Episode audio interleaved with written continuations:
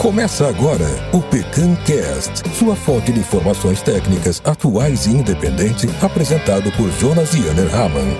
Olá a todos, sejam bem-vindos. Eu sou Jonas Yanner Hamann, pecanicultor e agrônomo. Antes de conversarmos sobre o assunto do episódio, quero convidar você, ouvinte do Pecancast, a apoiar a continuidade desse maravilhoso projeto eu criei uma campanha de financiamento coletivo no site Apoia-se. O endereço é apoia.se pecancast. O link está na descrição do episódio. Nessa campanha você pode colaborar com um valor mensal de 20, 50 ou 100 reais. Esse valor será destinado à produção dos episódios, que agora contam com uma edição profissional. Em troca do seu apoio mensal, eu vou dar algumas recompensas. Quem apoiar com 20 reais por mês terá duas recompensas. O seu nome listado no site como apoiador do podcast e terá acesso ao vídeo ou áudio extra mensalmente apoiando com 50 reais por mês, são três recompensas. O nome listado no site como apoiador do podcast, acesso a um vídeo ou áudio extra mensalmente e acesso antecipado ao conteúdo do episódio a ser publicado apoiando com 100 reais por mês, serão quatro recompensas. O seu nome listado no site como apoiador do podcast, acesso a um vídeo ou áudio extra mensalmente, acesso antecipado ao conteúdo do episódio a ser publicado e, além disso, um episódio premium produzido especialmente para essa categoria de apoiadores. Conto com o seu apoio.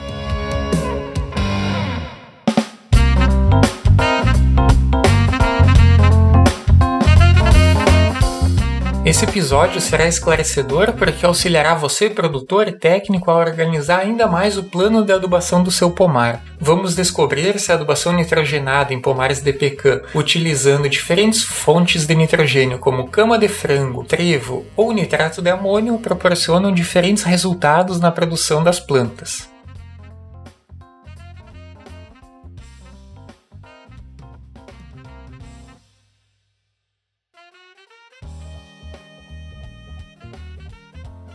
A Associação Nacional para a Difusão de Adubos afirma que a produção interna dos fertilizantes minerais tem sido insuficiente para abastecer o mercado nacional fazendo com que o país importe cerca de 70% do nitrogênio, 50% do fósforo e mais de 90% do potássio utilizado em toda a agricultura brasileira. No Brasil, apenas em 2020 a ureia teve um acréscimo de 6,5% no valor de venda. E esses custos crescentes com fertilizantes nitrogenados sintéticos está levando os produtores de nosso pecan mais uma vez a considerar o uso de várias leguminosas como tanto para a cobertura do solo como para a adubação verde, podendo esta fornecer o nitrogênio demandado pelas plantas.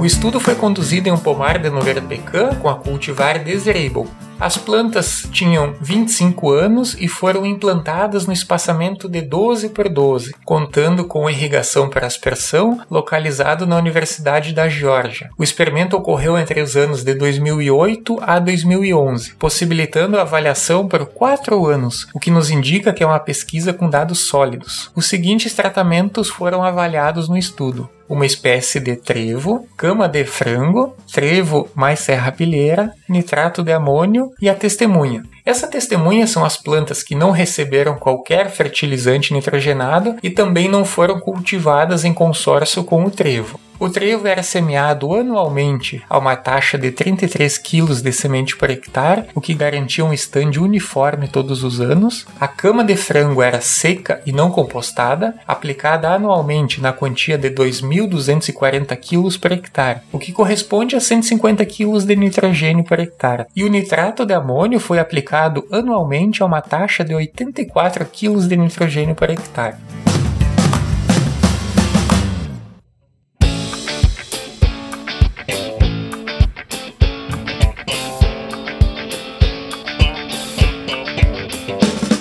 Dentre das diversas variáveis avaliadas no estudo, eu escolhi algumas para que nós pudéssemos fazer algumas considerações. As demais você pode acessar no artigo original. Eu vou deixar o link da publicação na descrição desse episódio. Em relação ao rendimento de amêndoa, não houve diferença estatística entre os diferentes tratamentos. O rendimento da amêndoa variou entre 49% e 54%. Esse estudo vai de encontro com o que constatamos no podcast número 12, onde, indiferente da fonte de nitrogênio utilizado, trato de amônio, sulfato de amônio e ureia, e nas doses de 108 e 215 kg de nitrogênio por hectare, também não houve diferença no rendimento de amêndoa. Desse modo, podemos entender que utilizando o trevo, cama de frango ou nitrato de amônio, não haverá redução ou aumento no rendimento de amêndoa. Outra variável interessante é a alternância de produção. Eu devo lembrar você que essa alternância de produção é o índice que varia de 0 a 1. Quanto mais próximo a 1, maior a intensidade da alternância de produção, o que é indesejado em cultivos comerciais. Nós esperamos que as plantas tenham uma baixa intensidade de alternância, muito próximo a zero.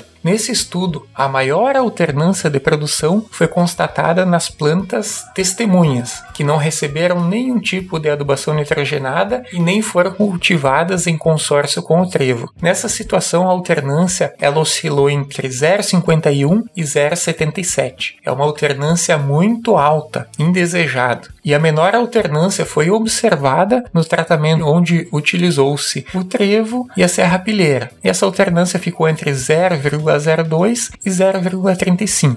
Em cultivos comerciais, nós esperamos que a alternância seja de até 0,3. E a última variável, que é muito esperada pelos produtores, refere-se à produção de nozes por planta. No primeiro ano de estudo, não houve diferença por planta, indiferente da forma de nitrogênio aportada no pomar. A produção variou entre 28 e 43 quilos. No segundo e terceiro ano, houve alguma diferença estatística. Apesar do experimento ter sido conduzido por quatro anos, no primeiro primeiro ano não houve avaliação do tratamento das plantas que chamamos de testemunha, que são aquelas que não receberam nenhuma fonte de nitrogênio. Dessa forma, o dado que apresento agora na sequência é chamado de produção acumulado por planta e refere-se a três anos de avaliação, 2009, 2010 e 2011. Eu acho mais fácil para você, ouvinte, avaliar e considerar essa forma de apresentação dos dados do que nós analisarmos ano a ano. Então, durante os três anos de avaliação, as plantas que mais produziram nozes de forma acumulada foi quando estas foram tratadas, adubadas com nitrato de amônio. Produziram 117 quilos por planta em 3 anos. Quando adubadas com cama de frango, a produção acumulada em 3 anos foi de 113 quilos por planta. Quando adubadas com trevo mais serrapilheira, a adubação acumulada nos 3 anos foi de 109 quilos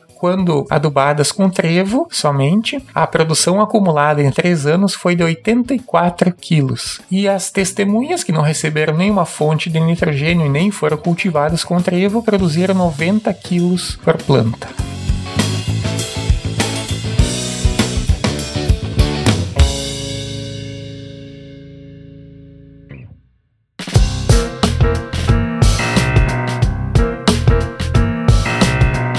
Podemos concluir nesse momento que várias coisas importantes foram constatadas nesse estudo e que te ajudarão no planejamento do pomar. São elas: o rendimento de amêndoa não é afetado pelo tipo de adubação, cama de frango, trevo mais serrapilheira, nitrato de amônio ou somente trevo. A alternância de produção é mais acentuada quando não se aplica nenhuma forma de nitrogênio nas plantas. A produção por planta acumulada em 3 anos foi de 117 kg de nozes por planta quando adubado com nitrato de amônio, de 113 kg por planta quando adubado com cama de frango e de 109 quilos de nozes quando adubada com trevo mais serrapilheira. Estatisticamente não houve diferença entre essas três. Com isso, podemos constatar que a utilização de nitrato de amônio, cama de frango ou trevo mais serrapilheira, nas condições avaliadas, pode ser empregado na adubação de pomares comerciais de pecan. Além de fornecer os nutrientes como nitrogênio, fósforo e potássio, podem proporcionar benefícios adicionais para a nutrição da pecan, principalmente por aportarem ao sistema matéria orgânica, o que melhora o ambiente do solo. Esse episódio contou com o apoio de Biopecan, produção orgânica de nosso pecan, Sítio Yomacama, nosso pecan 100% natural, Cerro do Forte, produção de nosso pecan, Nocivita, produção familiar e venda de nosso pecan a granel, no atacado e varejo. Agradeço a atenção de vocês e bom estudo. Esta foi mais uma edição do PecanCast. Acesse nossas redes sociais no Instagram, arroba PecanCastOficial. Editado por vírgulasonora.com.br